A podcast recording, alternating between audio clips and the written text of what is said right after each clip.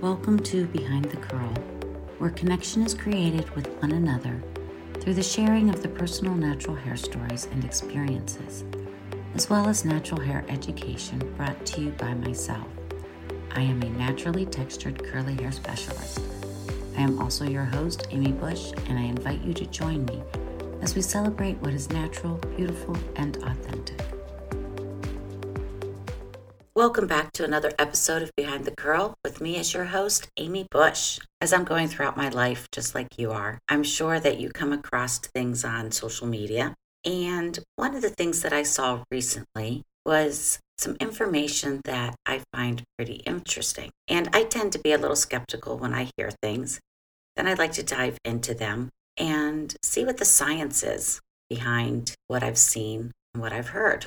So, the one I wanted to talk about today is the debate on whether it is better to air dry your curls or to use a hair dryer and dry and diffuse them.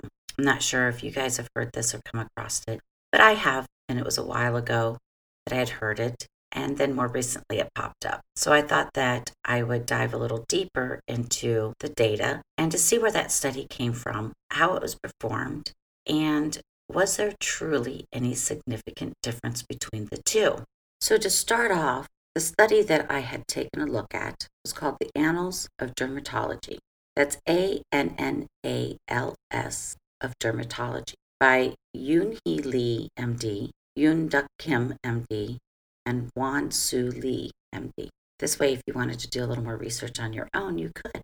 And they had decided to take the hair and break it up into different groups. So they had five test groups. The first test group was no treatment, nothing was done. The second was drying without a hair dryer at room temperature. That room temperature was approximately 68 degrees. Then drying with a hair dryer for 60 seconds at a distance of 6 inches at 120 degrees. The next one was drying with a hair dryer for 30 seconds at a distance of 4 inches or at 140 degrees. And last was for 15 seconds, a distance of 2 inches at 200 degrees. So, what they were doing is they were trying to simulate what might be happening. Now, later on in the study, they also did a more extended testing of this group uh, so that the hair was completely dried because they were testing for water content at that time. I would like to refer to what they have quoted here as the results, as well as what their conclusion is. So, the results from this, after they did their studies, was that hair surfaces tended to become more damaged as the temperature increased. Although no cortex damage, which is the second layer underneath the hair, was ever noted. So, what they're seeing is that the surface of the hair might play a role as a barrier in protecting the rest of the layers of the hair. Now, the cell membrane complex, which is that second layer of hair, was damaged only in the naturally dried group and without using a hair dryer. So, which means that using the hair dryer damaged the outer layer surface there, but not the second layer. But in air drying, the outer layer was protected, but it was the second layer that was damaged. Moisture content did decrease in all the groups, except for the untreated control group. But the differences in the moisture content among the groups were not statistically significant. Now, one of the things that they found that was interesting on this is that over time, hair color, though, did change and it tended to light, and it was just after 10 treatments. So the conclusion that they came to was this Although using a hair dryer causes more surface damage than natural drying, using a hair dryer at a distance of six inches in a continuous motion caused less damage than just drying hair naturally. As I had gone through this study and was doing the comparison, what I found was that the results and the differences between them were quite small and very, they were not significant at all.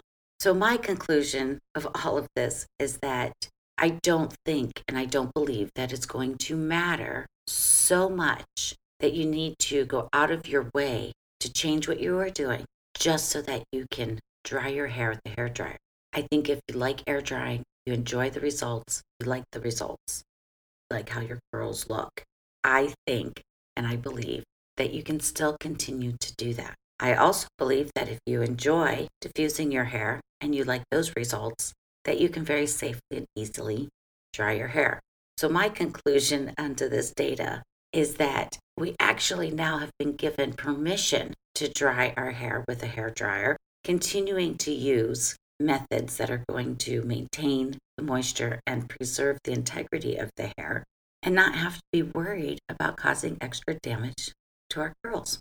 I find it interesting that in another paragraph down in the study, it says hair dryers, which are commonly used for drying hair, also can cause hair damage. The patterns of heat damage caused by hair dryers have been investigated, yet the best way to dry hair without damage remains unclear. So, what I understand from this is that either way, there's going to be a tiny little bit of damage to the structure of the hair, whether it's on the outer surface layer, cuticle, whether it's in the cortex, which is the layer right underneath the cuticle.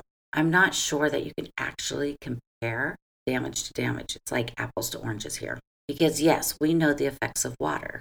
Water does swell the hair, does weaken the hair. So, part of the idea and the concept is, is that while the hair is drying naturally, the water is swelling it. The hair is in a fragile state because it is temporarily breaking the hydrogen and the sulfur bonds.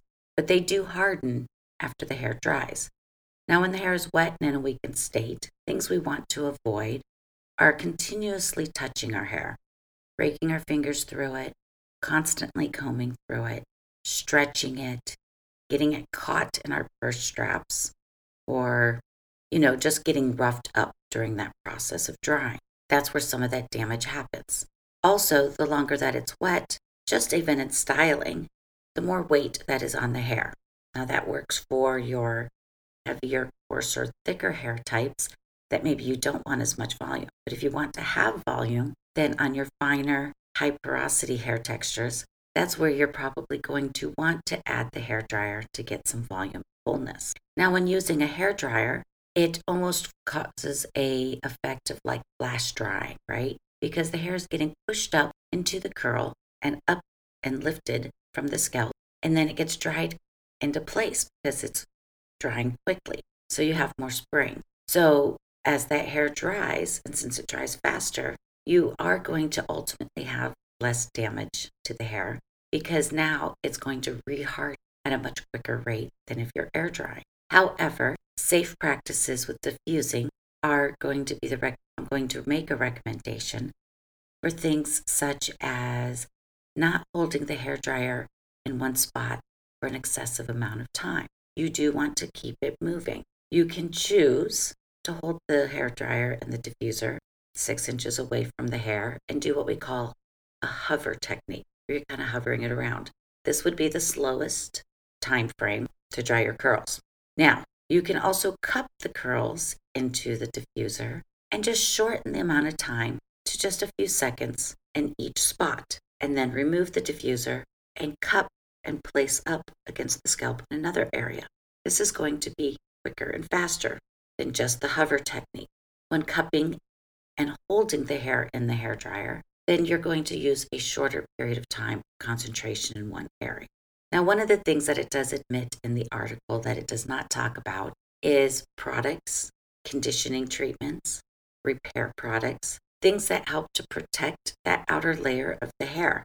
Most times, when we are styling our hair and using a diffuser and a hair dryer, we are going to have product in it. That product offers a certain amount of protection. So that's an important piece of the puzzle here to also consider is which products are going to protect our hair best. So I encourage you to go take a look at this article, kind of see what you get from it and what you think, and compare the differences in your own hair and see what is working best for you. Remember, there's always more than one answer that is the right answer for each individual. And feel free to let me know in the comments below what your opinion is.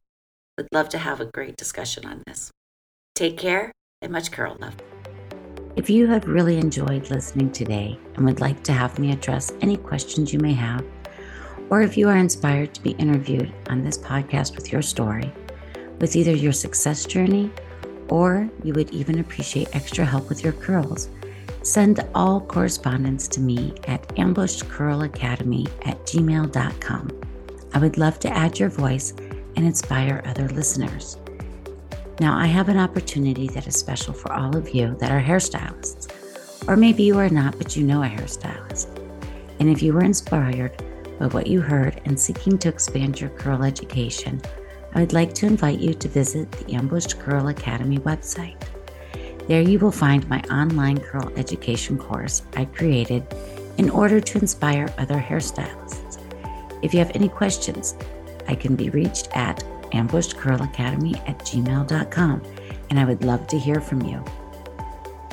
Thank you for joining me today.